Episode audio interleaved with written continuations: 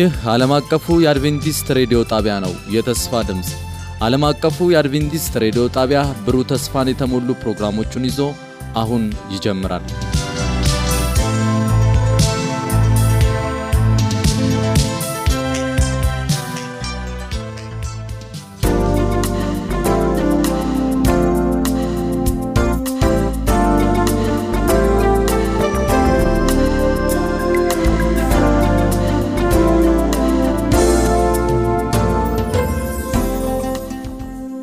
የእግዚአብሔር ቃል መልስ አለው።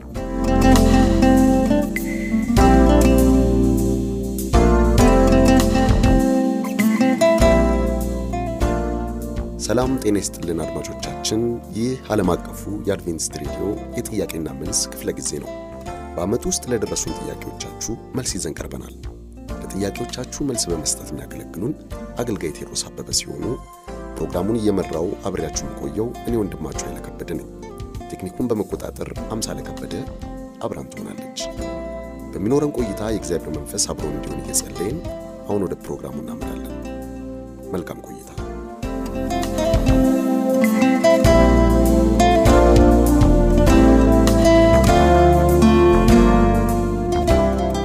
የተወደዳችሁ አድማጮቻችን በወንድማችን አገልጋይ ቴዎድሮስ አበበ መልስ እንዲሰጥበት ከአንዲት እህታችን ወደኛ የቀረበው ጥያቄ የኃጢአትን መነሻ ወይንም ጅማሩ የሚመለከት ሲሆን ጥያቄው የሚከተለውን ይመስላል። የመጀመሪያው ጥያቄ ሔዋን የእግዚአብሔርን ትእዛዝ በግልጽ እያወቀች እንዴት ተሳሳተች? አዳምስ እንዴት ተባበራት? ሰይጣንስ ወደ ኤደን ገነት እንዲገባ ለምን ተፈቀደለት? በተለይም ደግሞ ለሔዋን መሰናከል ምክንያት የሆነችውን ዛፍ እግዚአብሔር ለምን በኤደን ገነት አኖረ?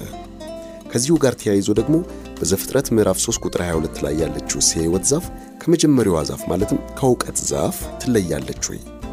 ሌላው ደግሞ እባብ ለምን የሰይጣን መጠቀሚያ ሆነች? የሚሉ ተያያዥነት ያላቸውን ጥያቄዎች ጠይቃለች። መጽሐፍ ቅዱስ ለእነዚህ ጥያቄዎች ምን ምላሽ እንዳለው አገልጋይ ቴዎድሮስ አበበ ይገልጹልናል። እጅግ አድርጌ አመሰግናለሁ። እህታችን የላክሽልን ጥያቄ በጣም ወሳኝና ብዙ ሰዎች አእምሯቸው ውስጥ የሚመላለስ አይነት ጥያቄ ነው እና ይሄ አሁን ለአንቺ መልስ በምንሰጥበት ጊዜ እርግጠኛ ነኝ ብዙ አድማጮች ይህንን ሲሰሙ ሳለ ጥያቄ የሆነባቸው ነገር መልስ እንደሚያገኙለት ተስፋ አደርጋለሁኝ። እንግዲህ መጽሐፍ ቅዱስ እባብም እግዚአብሔር ከፈጠረው ፍጡር ሁሉ እጅግ ተንኮለኛ ነበረ ብሎ ነው የሚጀምረው። እና አሁን ይሄ ጉዳይ እባብ የሚባለውን ይሄ እንስሳውን አሁን በምድር ላይ እየተሳበ የሚሄደውን እንስሳ ነው የሚመለከተው ወይስ መጽሐፍ ቅዱስ ውስጠ ወይራ በሆነ መንገድ ስለ ሌላ ነገር ነው እየነገረን ያለው? እና መጽሐፍ ቅዱስ ደስ የሚለውና በጣም ልብን የሚያሞቀው ነገር ሌላ ዲክሽነሪ ወይም ደግሞ ሌላ መፍቻ ሳንጠቀም ራሱን መጽሐፍ ቅዱስን በመጠቀም ምን እያለ እንደሆነ መጽሐፍ ቅዱስ ለመረዳት እንችላለን። ስለዚህ እባብም ተንኮለኛ ነበር እግዚአብሔር ከፈጠረው። እንዴት እግዚአብሔር ተንኮለኛ የሆነና ሰውን የሚያሳስት ነገር ይፈጥራል? አይፈጥርም። ስለዚህ አሁን ይሄን ጉዳይ ውስጠ ወይራ የሆነ አነጋገር እንደሆነ መገንዘብ ይኖርብናል። ስለዚህ መጽሐፍ ቅዱስ እስቲ ስለ እባብ ሌላ ቦታ ብለን መጽሐፍ ቅዱስን በምንጠይቅበት ጊዜ ለዚህ መልሱን ይሰጠናል። የት ነው የምናገኘው? በራ ዮሐንስ ምዕራፍ 12 ቁጥር 9 ላይ ነው የምናገኘው። እዛ ላይ ምን ይላል? የቀድሞ እባብ እሱም ዳቢሎስ እና ሰይጣን የተባለው እሱ ወደ ምድር ተጣለ፣ ተከታዮቹም ከእሱ ጋር ተጣሉ ይላል መጽሐፍ ቅዱሳችን። ስለዚህ ራ ዮሐንስ ምዕራፍ 12 ቁጥር 9 ላይ የቀድሞ እባብ ብሎ ሲናገር ቀድሞ የሚለው አባባል እዛ ላይ ምን ነው የሚያመለክተን? ቀድሞ ሲል እንግዲህ ራ ዮሐንስ ወደ ዘመን መጨረሻ የተጻፈ መጽሐፍ ነው። እንደገና ዘፍጥረትን ደግሞ በምንመለከትበት ጊዜ ዘፍጥረት ደግሞ በዘመን መጀመሪያ ላይ የተጻፈ መጽሐፍ ነው። ሁለቱ መጽሐፍቶች እንግዲህ በጣም በጥግና ጥግ የሆኑ እንደሆኑ ነው የምንመለከተው። ስለዚህ ሁለቱ መጽሐፍቶች በተለያየ ስፍራ በርቀት ያሉ ናቸው። ያኛው በዘመን መጀመሪያ ሲሆን ይሄኛው ደግሞ በዘመን መጨረሻ ላይ እንደሆነ እንመለከታለን። ስለዚህ ራ ዮሐንስ እያለ ያለው የቀድሞ ሲል ከዚህ ቀደም በተጻፈው መጽሐፍ ውስጥ ማለት በዘፍጥረት ውስጥ የተጠቀሰው እባብ ማለቱ እንደሆነ እናያለን እና እሱን ሲናገር ዓለምን ሁሉ የሚያስተው ዳቢሎስና ሰይጣን የተባለው ታላቁ ዘንዶ እርሱም የቀድሞ እባብ ተጣለ፣ ወደ ምድርም ተጣለ፣ መላእክቱም ከእርሱ ጋር ተጣሉ ይላል። እንግዲህ ተመልከቱ፣ በአዳምና ሔዋን ጊዜ ሔዋንን በሚያሳስታት ጊዜ ይሄ አሳች ዳቢሎስ ሰይጣን እባብ በእባብ እንደተመሰለ ወይም እባብ እንደሆነ እናያለን። አሁን ግን በዘመን መጨረሻ ላይ ደግሞ አድጎ አድጎ ዘንዶ ሆኗል። የቀድሞ እባብ አሁን ደግሞ ዘንዶ ተብሎ እንደተጠቀሰ እንመለከታለን እና ይህ መግለጫ የሚያመለክተው ማንን ነው ማለት ነው? ቀጥታ ዳቢሎስ ሰይጣን የተባለውን ታላቁ ዘንዶ የሆነው መጨረሻ ላይ ቀድሞ ግን በዘፍጥረት እባብ የተባለው እሱን እንደሆነ ነው የምንመለከተው። ስለዚህ ከእንስሳቶቹ ዘንዶ፣ እባብ ከሚባሉት እንስሳቶች ባሻገር ከበስተጀርባ በኩል ዳቢሎስ ሰይጣን እንደሆነ ይህንን ጉዳይ እየሰራ ያለው ሰይጣን ዳቢሎስ እንደሆነ ነው የምንመለከተው። እንግዲህ መጽሐፍ ቅዱስ በአብራራውም በመንፈስ ተመርተው አንዳንድ የእግዚአብሔር ሰዎች ሲያብራሩልን ሲነግሩልን እግዚአብሔር ከፈጠራቸው ፍጥረቶች እባብ የተባለው በኋላ በደረቱ የሚሳበው ፍጥረት ከሁሉም የሚያምርና በጣም ቆንጆ የሆነ እንስሳ እንደነበረ በኤደን ገነት ውስጥ እንግዲህ በራይና በአንዳንድ የተገለጸላቸው ወገኖች ሲናገሩ እንሰማለን እና በጣም ቆንጆና የሚያምር እንስሳ ነበረ እና ስለዚህ ሚዴተር የሚባል ወይም ደግሞ ሰይጣን አሁንም አንዳንድ ሰዎች ላይ ይገባል አደለ? ሰይጣን የተያዘ ሰው ወይም በሰይጣን የተለከፈ ሰው በውስጡ ዳቢሎስ ገብቶ ሰውየው ሳይሆን ያ ሰይጣን ሲናገር እንሰማለን። እንደዛው ያችን ቆንጆ የሆነች በኋላ እባብ የተባለች ፍጥረት መጠቀሚያ አርጓታል ወይም በእሷ ተመስሏል። ለምን? ወደ ሂዋን ለመቅረብ ሂዋን ያችን ቆንጆ እንስሳ ስለምትወዳት ወደ እሷ ለመቅረብ ስለማትፈራ በዛ ተመስሎ ግን የሚናገራት የነበረው እንደገና ደግሞ የሚያሳስታት የነበረው ዳቢሎስ ነው እና በእባብ ተመስሎ እንደቀረበ ነው የምንመለከተው ማለት ነው እና ስለዚህ ከእንስሳው ጉዳይ ሳይሆን ከእንስሳው በስተጀርባ ያለው ዳቢሎስን ለመጥቀስ እንደሆነ መገንዘብ ይኖርብናል። እኛ ትኩረታችን እንስሳዋ ላይ ሳይሆን ዳቢሎስ ላይ መሆን አለበት። ምክንያቱም መጽሐፍ ቅዱስ የቀድሞ እባብ እሱ ሰይጣን ዳቢሎስ በኋላ ደግሞ ዘንዶ ታላቁ ዘንዶ የተባለው እሱ እንደሆነ ነው የምንመለከተው። ሌላው የሰይጣን አቀራረብ ለሂዋን በጣም በሚያስገርም ሁኔታ ነው የቀረባት እና እንደማያውቅ ሆኖ ነው የቀረባት። ምንድን ያለው? በእውኑ እግዚአብሔር ከገነት ዛፍ ሁሉ እንድትበሉ አዟቸዋልን ብሎ ነው የሚጠይቃት እና እንዳላወቀ ሆኖ ከዛ በኋላ ሴቲቱም ደግሞ ለእባቡ አለችው በገነት ካለው ዛፍ ፍሬ እንበላለን፣ ከሁሉም እንበላለን። ነገር ግን አለችው ቁጥር ሶስት ላይ ነገር ግን በገነት መካከል ካለው ከዛፍ ፍሬ እግዚአብሔር አለ እንዳትሞቱ ከእርሷ አትብሉ አትንኩም አለ እግዚአብሔር። አሁን ሁለተኛው ጥያቄ የእህታችን ለምን መሰናከያ የሆነች ዛፍ ከዛ ተቀመጠች ወይም ደግሞ በኤደን ውስጥ ለምን ሔዋንን ያሰናከለች ዛፍ እግዚአብሔር ለምን አስቀመጠ የሚል ጥያቄ ነው። ይሄ በጣም መሰረታዊ ጥያቄ ነው። በእውነቱ ከሆነ ምንድን ነው ይህንን መገንዘብ ያለብን ትልቁ ነጥብ ምንድን ነው? እኔ ሁል ጊዜ በምሳሌ ይሄንን አስረዳለሁኝ። አሁን እኔ ትንሽ ልጅ አለችኝ። ይችን ትንሽ ልጅ እወዳታለሁ፣ መልካም ነገር ሁሉ አረግላታለሁ። ከዛ በኋላ በምትኩ ደግሞ እሷ እኔን እንድትወደኝ ይፈልጋለሁ እና እኔ እሷ እንድትወደኝ ወይም እሷ እኔን መውደዷን እማቀው የምረዳው ለእኔ ያላትን ፍቅር ስትገልጽልኝ ነው። ፍቅሯ ደግሞ በምንድን ነው የሚገለጸው? በመታዘዝ ነው የሚገለጸው። አንድ አባት ወይም አንድ ወላጅ ልጁ በእውነት ይወደኛል ካለ ከኔ ቃል አይወጣም፣ እኔን ያምናል፣ እኔን ይታዘዛል። እንግዲህ ፍቅር መታዘዝን ያመጣል፣ ከቃል አለመውጣትን ያመጣል እና ደግሞ መታመንን ያመጣል። ፍቅር እነዚህ ከሌሉ ፍቅር የለም ማለት ነው። ለምሳሌ አንድ ሰው አንድ ሰውን ከወደደ ወይም አንዲት ሴት አንድን ወንድ ከወደደች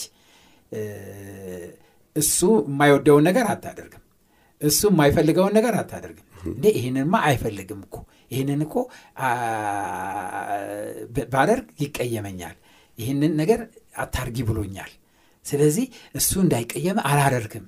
ይሄ ፍቅሯን መግለጫዋ ነው ለእሱ ማለት ነው። ስለዚህ እግዚአብሔር ለሰው ልጆች ፍቅራቸው ፍቅሩን ገለጸላቸው፣ ሕይወት ሰጣቸው፣ ኤደን ገነትን አበጀላቸው፣ ሁሉን ነገር መልካም አደረገላቸው። በአንጻሩ ደግሞ እነሱ እሱን እንዲታዘዙት እና ፍቅራቸውን እንዲገልጹለት ስለፈለገ ያችን ዛፍ አስቀመጠ። አንድ ዛፍ ኤደን ገነት ውስጥ ካለው ሁሉ በሚሊዮን የሚቆጠር ዛፎች እግዚአብሔር ከፈጠራቸው ዘሮች በሙሉ አንድ ብቻ ነው እኮ ሁሉ ተፈቅዶላቸዋል። ያልተፈቀደችው አንድ ናት፣ አንድ። ስለዚህ እቺ ደግሞ አንዷ በመታዘዝ ሰዎች እግዚአብሔርን እንደሚወዱት እንዲገልጹ ነው እንዲገልጹ ነው እና እግዚአብሔር ዝም ብሎ ይወዱኛል ቢል ምንም ትርጉም አይኖረውም። ግን እንደሚወዱት ግን እችን ብቻ በመጠበቅ ቢታዘዙ ፍቅራቸውን ለእሱ እንደገለጹለት ይቆጠራል። ለምሳሌ እኔ አንድ ትንሽ ልጅ አለች። ያችን ልጅ ትወደኛለች፣ እኔ እወዳታለሁ፣ ሁሉ ነገር አድርግላታለሁ፣ እሷም ትወደኛለች ብዬ ለሰው ስናገር እስቲ እንዴት እንደምትወድ አስረዳን ቢሉ በዛች ክፍሏ ውስጥ እንድትገባ አረጋትና እንግዲህ ቤቢ እዚህ ክፍል ተቀመጪ፣ ከዚች ክፍል እንዳትወጪ፣ እኔ ይህንን አዝዤሻለሁ፣ ከዚች ክፍል እንዳትወጪ ብያት በሩን ሳልዘጋው ብሄድ ሰዎቹ ሲከታተሉ እች ልጅ በምንም አይነት እንደው እያባበሉ እንኳን ነይ ውጪ ቢሏት በምንም አይነት አልወጣም፣ አባባ ከዚህ እንዳትወጪ ብሎኛል ብላ ትእዛዙን ከጠበቀች፣ ዋው እንዴት ትወደዋለች፣ እንዴት ታምነዋለች፣ እንዴት ትታመንበታለች? ብለው ሰዎቹ ያደንቃሉ። ግን በአንጻሩ ከዚች ክፍል እንዳትወጪ ብዬ በሩን በቁልፍ ቆልፌባት ብሄድና ከዛ በኋላ ውዬ መጥቼ አልወጣችም እስካሁን ድረስ ተመልከቱ ብዬ ቁልፉን ከፍቼ ደክሟት ተኝታለች፣ እንደውም አልወጣችም ብል ምን ትርጉም አለው? እቺ ልጅ ብትወጣ እንኳን ብትሞክር በሩ ተቆልፏል already። ስለዚህ ምንም ለእኔ ያላትን ፍቅር ወይም ለእኔ ያላትን አለመታዘዝ ሁለቱንም የምትገልጽበት በር ከተቆለፈ ምንም ዋጋ የለውም። እንዴት ምንም በምንም ሁኔታ ፍቅሯን ለእኔ ልትገልጽ አትችልም። ስለዚህ ሰዎችንም እግዚአብሔር ያችን ዛፍ ያስቀመጠው ለእሱ ያላቸውን ታማኝነትና ፍቅር እንዲገልጹ እና በሁለቱም በኩል ሰው እግዚአብሔርን መውደድ፣ እግዚአብሔር ሰውን መውደድ ሁለቱም በሁለቱም በኩል ትክክለኛ የሆነ የፍቅር ግንኙነት እንዲኖር በማሰብ ነው ያስቀመጠው። ይሄ ነው። ሌላው ደግሞ እግዚአብሔር ሰውን ነፃ ምርጫ ያለው አድርጎ ነው የፈጠረው። ለምንድን ነው እንደዛ ያደረገው? ሰው የተፈጠረው በእግዚአብሔር አምሳል ስለሆነ ነው። በእግዚአብሔር አምሳል ሰውን እንፍጠር እንደ መልካችን እንደ ምሳሌያችን ብሎ እግዚአብሔር ሰውን ፈጠረ። ይሄ ማለት ማለት ነው እግዚአብሔር የፈለገውን ነገር ሲፈልግ የሚያደርግ ሳይፈልግ ደግሞ የማያደርግ ማንም የማያስገድደው የራሱ አእምሮ ማመዛዘኛ ያለው እና ያንን በነፃነት የሚጠቀም አምላክ ነው። እኛ ደግሞ በእሱ አምሳል ስለተፈጠርን ሲፈጥረን ልክ እንደሱ በነፃነት የምንፈልገውን ማድረግ የማንፈልገውን አለማድረግ የሚያስችል የሚያመዛዝን አእምሮና ምርጫ ያለው አእምሮ አድርጎ ነው የፈጠረን ማለት ነው። ይሄ ማለት በሌላ አነጋገር እንደ ዕቃ አይደለም ማለት ነው የፈጠረን። ዕቃ ለምሳሌ አሁን መኪና ብንወስድ አንድ መኪና እንግዲህ ይሽከረከራል እና ትሄዳለች፣ ክላክስም አላት፣ ትጮኋለች እና ይሄ መኪና እየነዳው አምጥቼ እኔ መኪና ቢኖረኝ መኪና የለኝም፣ ግን መኪና ቢኖረኝ እየነዳው አምጥቼ እዚህ መስሪያ ቤቴ አቁሜ ሞተሩን አጥፍቼ በሩን ቆልፌ ቢሮዬ ከገባው በኋላ መኪና እዛ ቆማ ፀሐይም ዝናብም ሲፈራረቅባት የትም መሄድ አትችልም። ምርጫ የላትም። ወይ ደግሞ ሰለቸኝ እኮ ሻይ ቡና ለማለት እንደው ዘና ለማለት ሊሂድ ምናምን ብላ አትሄድም። ምክንያቱም በቃ ዕቃ ናት። ዕቃ ነው። እኔ ሳስነሳው ብቻ ይነሳል፣ እኔ ስዘጋው ብቻ ይዘጋል። እግዚአብሔር ሰውን እንደ ዕቃ እንደዚህ አድርጎ አይደለም የፈጠረው። እንደ ሮቦት እንደ ኮምፒውተር አድርጎ አይደለም የፈጠረው። ኮምፒውተሩን እኔ ስከፍተው ይከፈታል፣ እኔ ስዘጋው ይዘጋል። ብዙ ነገር ያውቃል፣ ብዙ ነገር ትዕዛዝ ይሰማል። ምን ይላል? ግን ምን ዋጋ አለው? ዕቃ ስለሆነ እኔ ስዘጋው ይዘጋል፣ እኔ ስከፍተው ይከፈታል እንጂ በራሱ ምንም ነገር ሊያደርግ አይችልም። ትዕዛዝ መቀበል አለበት። ስለዚህ ሰው ግን እንደዛ አይደለም። ሰው የራሱ ምርጫ ያለው ማንም even በጣም የሚያስገርመውና የሚያስደንቀው ነገር እግዚአብሔር ሁሉም አምላክ ሁሉም ፈጣሪ አምላክ ሆኖ ሳለ እሱ እንኳን በእኛ ምርጫ ጣልቃ ገብቶ በግድ ውደደኝ ወይም ደግሞ በግድ እንዲህ አድርግ አይልም። በፍቅር ነው እሱም እንኳን እኛ መርጠን እንድንታዘዘው ነው የሚፈልገው እንጂ እሱ እንኳን አስገድዶ በምርጫችን ውስጥ ጣልቃ አይገባም። ስለዚህ ሰውንም እንደዛ አይነት ፍጡር አድርጎ ስለፈጠረው ያ ነው የምርጫው ምርጫውን መግለጫ በፍላጎቱ መታዘዙንና በፍላጎቱ እግዚአብሔርን መውደዱን የሚያመላክት ዛፍ ነው። ያቺ ዛፍ ባትኖር ሰው እንደ ሮቦት ነበር የሚሆነው። ምርጫ የለውም። ምክንያቱም ምንም ነገር የለም። ሁሉም ነገር መልካም ነው። ሁሉም ነገር የሚበላ ነው። ሁሉም ነገር በቃ ምንም ትዕዛዝም የለም። ሰው በቃ ሳይወድ በግዱ ይታዘዛታል። ለምን? ሌላ አማራጭ የለውማ። ስለዚህ ይሄ የሰውን የመምረጥ ችሎታ የሚገድል ወይም ደግሞ እንዳይኖር የሚያደርግ ነገር ነው። ያቺ በመኖሯ ግን ሰው በምርጫው እግዚአብሔርን የሚወድና የሚታዘዝ አድርጎ እግዚአብሔር ስለፈጠረው ነው እንጂ ዛፏን መሰናከያ እንድትሆን ብሎ አይደለም የፈጠራት እና ይህንን ደግሞ በግልጽ ሔዋን ታቅ ነበረ። በጣም የሚገርመው ነገር ለእባብ ስትመልስለት በግልጽ ነው የነገረችው። እግዚአብሔር ከሁሉ ዛፍ እንድንበላ አዟል። ነገር ግን ከዚችኛዋ ዛፍ እንዳትበሉ፣ ከዚህ ዛፍ በበላችሁ ጊዜ ሞትን ትሞታላችሁ ብሎናል ብላ ነገረችው። ቁጥር አራት ላይ በፍጥረት ምዕራፍ 3 ቁጥር አራት ላይ እባብም ለሴቲቱ አላት ሞትን አትሞቱም። አሁን ይህ ተቃራኒ ነገር ነው። እግዚአብሔር በበላችሁ ጊዜ ሞት ትሞታላችሁ አለ። እባብ ደግሞ ሞት አትሞቱም አለ። ሁለት ሀሳብ። አሁን በዚህ ሁለት ሀሳብ ውስጥ የሴቲቱ እንትን ውሳኔ ወይም ምርጫ እንደቀረበላት እንመለከታለን። እርሷም ሰይጣንም ምን አለ? ከእርሷ በበላችሁ ቀን አይኖቻችሁ እንደሚከፈቱ እንደ እግዚአብሔር መልካምና ክፉን እንደምታውቁ የምታውቁ እንደምትሆኑ እግዚአብሔር ስለሚያውቅ ነው። እግዚአብሔር በቃ ጥሩ ነገር ከልክሏቸዋል። አይናችሁ ይከፈት ነበር፣ እንደ እግዚአብሔር ትሆኑ ነበር። ስለዚህ በቃ ይህንን እንዳታደርጉ ሆን ብሎ ከልክሏቸዋል ብሎ ይህንን ወሬ ነገራት። ስለዚህ አሁን እግዚአብሔርን ማመን ወይም ሴጣን ማመን ምርጫን የተቀመጠላት እና በሚያሳዝን ሁኔታ ሴቲቱ ሰይጣንን አመነች ከእግዚአብሔር ይልቅ መታመኗን እና እግዚአብሔር የሚፈልግባትን ፍቅርና መታዘዝ ካደች እና ሰይጣንን አመነች።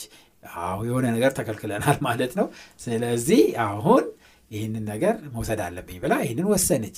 በጣም የሚገርም ነው። ሰይጣን ይህንን ሀሳብ ያቀረበላት መጀመሪያ እሱ ከሰማይ ያባረረው ወይም ከሰማይ የተባረረበትን ዋና ምክንያት ጉዳይ ነው የገለጸላት። እሱ በሰማይ ምን ብሎ ነበር? እኔ እንደ እግዚአብሔር እሆናለሁ፣ በልዑል እመሰላለሁ፣ ከደመና በላይ ዙፋኔን ከፍ ከፍ አደርጋለሁ እና በቃ ከእግዚአብሔርም በላይ ከዙፋኑ በላይ የእኔ ዙፋን አደርጋለሁ እና እኔ በቃ አምላክ እሆናለሁ ብሎ ነበረ። እንደ አምላክ እሆናለሁ ብሎ ነበር።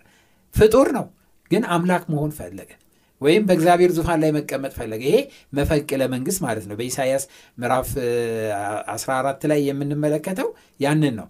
እንደ እግዚአብሔር እሆናለሁ የሚለውን ሀሳብ እና ያንን አስነስቶ በራ ዮሐንስ ምዕራፍ 12 ላይ እንደምንመለከተው በሰማይ ጦርነት አስነሳ። በጦርነቱ ሴጣንና ተከታዮቹ ተሸነፉና ከዛ ተባረሩ። ከተባረሩ በኋላ እንግዲህ አዳምና ሔዋን ከተፈጠሩ በኋላ ሰይጣን ወደ ምድር ነው ጎራ ያለው። ለምን ተፈቀደለት ኤደን ገነት እንዲገባ የሚለው የእህታችን ጥያቄ ደግሞ የመጨረሻው ጥያቄዋ ነው። የመጨረሻ ሳይሆን ከዛ በኋላ ስለ ሌላይቷ ዛፍ የጠየቀችዋለ። ግን ይሄም ለምን ተፈቀደለት ሴጣን የሚለው አንዱ ጥያቄዋ ነው። ለምን እንዲገባ ተፈቀደለት? ወንድሞቼና እህቶቼ ፈተና ለምን ተፈቀደ ብለን እንደ መጠየቅ ማለት ነው። አሁን በህይወታችን በዚህ ምድር ላይ ስንኖር በእያንዳንዱ ደቂቃ በእያንዳንዱ የህይወት ምዕራፋችን ፈተና ሁል ጊዜ አለ። ፈተና ይመጣብናል። ነገር ግን አንደኛ ፈተናን የምናሸንፍበት ኃይል እግዚአብሔር ይሰጠናል። ሁለተኛ የሚያመዛዝንና ፈተናን የምናመልጥበትን አእምሮ፣ በቂ የሆነ አእምሮ ሰጥቶናል እግዚአብሔር። እንደውም ለሔዋንና ለአዳም የተሰጣቸው የተለየ ነው። ለምን ብንል ኃጢአት ሰው ከመውደቁ በፊት የነበረው አእምሮ ነው ያላቸው። እነሱ perfect ነበሩ፣ ምንም ፍጽምና ነበራቸው። ስለዚህ ይህንን ፈተና በቀላሉ ማሸነፍ ትችል ነበር፣ በደንብ ትችል ነበር እና ስለዚህ ፈተናው መኖር አለበት። ለምንድ ነው?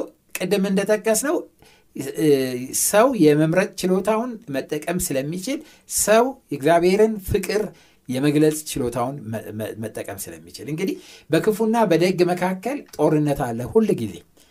ነገር ግን ማንም አያስገድደንም። ደስ የሚለው ነገር ሰይጣን ራሱ ስለማያስገድደን ኃይል ስለሌለው ነው የተፈቀደለት።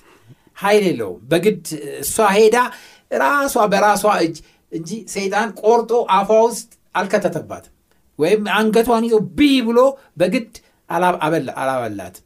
ራሷ ሄዳ ቀጥፋ ራሷ ናት የበላችው።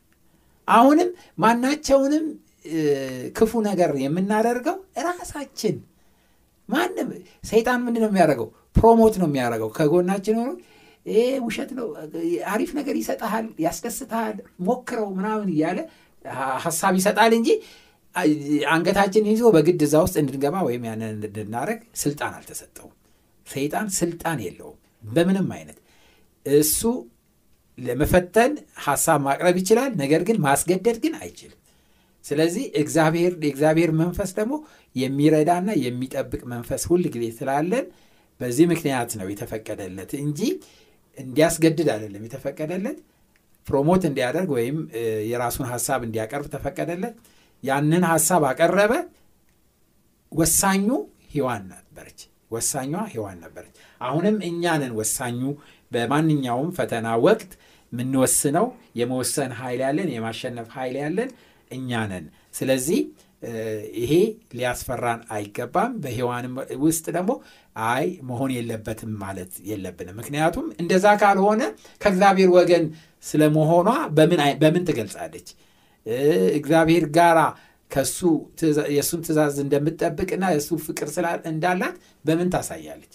የግድ መፈቀድ እንደነበረበት መገንዘብ ይኖርብናል ማለት ነው።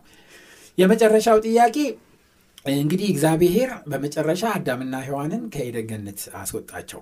ሲያስወጣቸው ምክንያት ሲሰጥ ሳለ እግዚአብሔር ምንድን ነው ብሎ የሰጠው በቁጥር 24 ላይ አዳምም አስወጣው ወደ ሕይወት ዛፍ ፍሬ ወደ ሕይወት ዛፍ የሚወስደውንም መንገድ ለሚጠብቅ ኪሩቤልና የሚገለባበጥ የነበልባል ሰይፍን በኤደን ገነት ምስራቅ አስቀመጠ ይላል እና እንደው ምክንያት አድርጎ ሲናገር እግዚአብሔርም አምላክ አለ፣ እነሆ አዳም መልካምና ክፉን ለማወቅ ከእኛ እንደ አንዱ ሆነ። አሁንም እጁን እንዳይዘረጋ ደግሞም ከሕይወት ዛፍ ወስዶ እንዳይበላ ለዘላለም ሕያው ሆኖ እንዳይኖር ብሎ እግዚአብሔር አስወጣው። አሁን መገንዘብ ያለብን ሁለት ምርጫ እንደነበረ በኤደን ገነት ማወቅ ይኖርብናል። ክፉና ደግ የምታስለይ ዛፍ ነበረች ሔዋን የበላቻት። እንደገና ደግሞ የህይወት ዛፍ የምትባል ነበረች። ሁለት ዛፎች ናቸው ያሉት። ከህይወት ዛፍ እንዲበሉ ተፈቅዶላቸዋል። የህይወት ዛፍ ህይወትን ነው የሚሰጠው። ህይወት እንዳንሞት ለዘላለም እንድንኖር የሚያደርግ የህይወት ዛፍ ነበረ እና ግን በሚያሳዝን ሁኔታ የህይወት ዛፍን ሳይሆን ክፉና ደግ የሚያስለየውን ዛፍ ወስዳ ነው በኃጢአት የወደቀችው። ብዙ ጊዜ አሁን ህፃናት ልጆችን በነፃነት ከፋፍተን ተጫወቱበት ብለን ወይም ደግሞ ችግር የለም ብለን ስንሰጣቸው አይነኩም። ግን እችኛዋን እንዳትነኩ ከተባለ ያቺ አትንኮ የተባለችዋን ነው በቃ ለመንካት የሚፈልጉት። ብዙ ጊዜ ልጆች አይተን እንደሆነ አትንካ ወይም አታድርግ የተባለው በቃ ምን አለበት እዛ ውስጥ የሚል ጉጉት የሚያሳደርና ይሄ ከመጀመሪያው በኃጢአት ምክንያት የሆነው አይነት ስሜት ነው እና ስለዚህ የህይወት ዛፍ እያለላት ይህንን አትንኩ የተባለውን ነገር ለማየት ሄደች፣ ጎመጀች፣ ለመብል መልካም መሰላት፣ ወሰደች። ኃጢአት ወደዚህ ምድር እንደገባ እንመለከታለን። የህይወት ዛፍን ከዛ በኋላ ብትበላ ወይም የህይወት ዛፍን ከዛ በኋላ ቢበሉ ኃጢአተኛ የሆነ ዘላለማዊ ሰው ይሆኑ ነበር አዳምና ሔዋን እና ይሄ ከባድ ነገር ነው። ኃጢአተኛ ሆኖ ለዘላለም መኖር ማለት እያረጁ ለዘላለም መኖር፣ እየደከሙ ለዘላለም መኖር፣ እና ሰውነታችን እያረጀ እያረጀ ምክንያቱም ኃጢአተኛ ስለሆንና በኃጢአት ምክንያት የወደቀ አካል ስለያዝን ይሄ አካል ያረጃል ያረጃል። ማየት አይችልም። ጆሮ መስማት ያቆማል። መራመድ አይችልም። ነገር ግን አይሞትም። ዝም ብሎ ሳይሞት እንደዚህ የተሰቃየ የሚኖር ሊሆን ነው። ስለዚህ እግዚአብሔር መፍትሄ ነው የሰጠው። ሞት እንደ መፍትሄ ነው። ለሰው ልጆች ሞት እንደ መፍትሄ ነው ይሞታሉ። ከዛ በኋላ በእሱ ያመኑትን በአዲስ አካል በዚህ በሚሞትነውና በሚበሰበሰው ሳይሆን በክርስቶስ ኢየሱስ በማመናችን ምክንያት አዲስ አካል ሰጥቶ እንደ ቀድሞ እንደ አዳምና ሂዋን ዘላለማዊ ህይወት ያላቸው ሰዎች አድርጎ ያስነሳናል። የዛን ጊዜ ለዘላለም ብንኖር ምንም ችግር የለም። ደስ የሚለው ነገር የዛን ጊዜ ግን ወደ አዲሲቱ ኢየሩሳሌም እንገባለን። የሚደንቀውና የሚገርመው ነገር በአዲሲቱ ኢየሩሳሌም የክርስቶስ ዙፋን ባለበት ያቺ የተከለከሉት እንዳይበሉ እንዳይወስዱ የተከለከሉት ዛፍ እዛ አለች።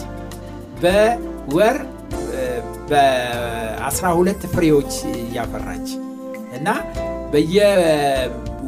በየሰንበቱ በየሰንበታቸው እየሄዱ ከፍሬዋ ይበላሉ እና ህይወታቸውን ያድሳሉ ይላል እና ስለዚህ በአዳምና ያጣነውን እጥፍ ድርብ አድርጎ ጌታ በጌታ በኢየሱስ ክርስቶስ በሰማይ እንደሚሰጠን ይናገራል። እና ሰፊ የሆነ ርዕስ ነው። ነገር ግን ብዙ ነጥቦችን የዳሰሰ ጥያቄ ነው የመጣልን። በአጭሩ ይህ እንደዚህ አድርጌ ለመመለስ እሞክራለሁ ይሄ እንግዲህ ለጥናት እንደገና በደንብ አድርገን መጽሐፍ ቅዱስን ለማንበብና ለማጥናት መንገድ የሚፈጥር ወይም ደግሞ ማነሳሻ የሚሆን እንጂ እንደው በጣም አጥጋቢ መልስ ሊሆን እንደማይችል ይሰማኛል። ነገር ግን ለመነሻ እና ይህንን ነጥብ ይዘን መጽሐፍ ቅዱስን ለማጥኛ በቂ ይሆናል ብዬ አስባለሁኝ። እና እግዚአብሔር ይባርክሽ። ስሰሙ የነበራችሁ ሁሉ እግዚአብሔር ይባርካችሁ። የተወደዳችሁ አድማጮቻችን እስካሁን በነበረን ቆይታ እንደተባረካችሁ እናምናለን። ለዛሬው ጊዜ ስለወሰንን በዚሁ እናጠናቅቃለን በሚቀጥለው መሰናዷችን ሌሎች ጥያቄዎቻችሁን ይዘን እስከምንገናኝ የእግዚአብሔር ፍቅር የኢየሱስ ክርስቶስ ጸጋና የመንፈስ ቅዱስ ኅብረት ከሁላችሁ ጋር ይሁን እያልን በዚሁ እንሰናበታለን። ለሚኖራችሁ ጥያቄ አስተያየት በመልእክት ሳጥን ቁጥር በ145 በስልክ ቁጥር 0910 82 81 82 ብትልኩልን እናስተናግዳችሁ ዝግጁ መሆናችንን እናሳውቃችኋለን። ደህና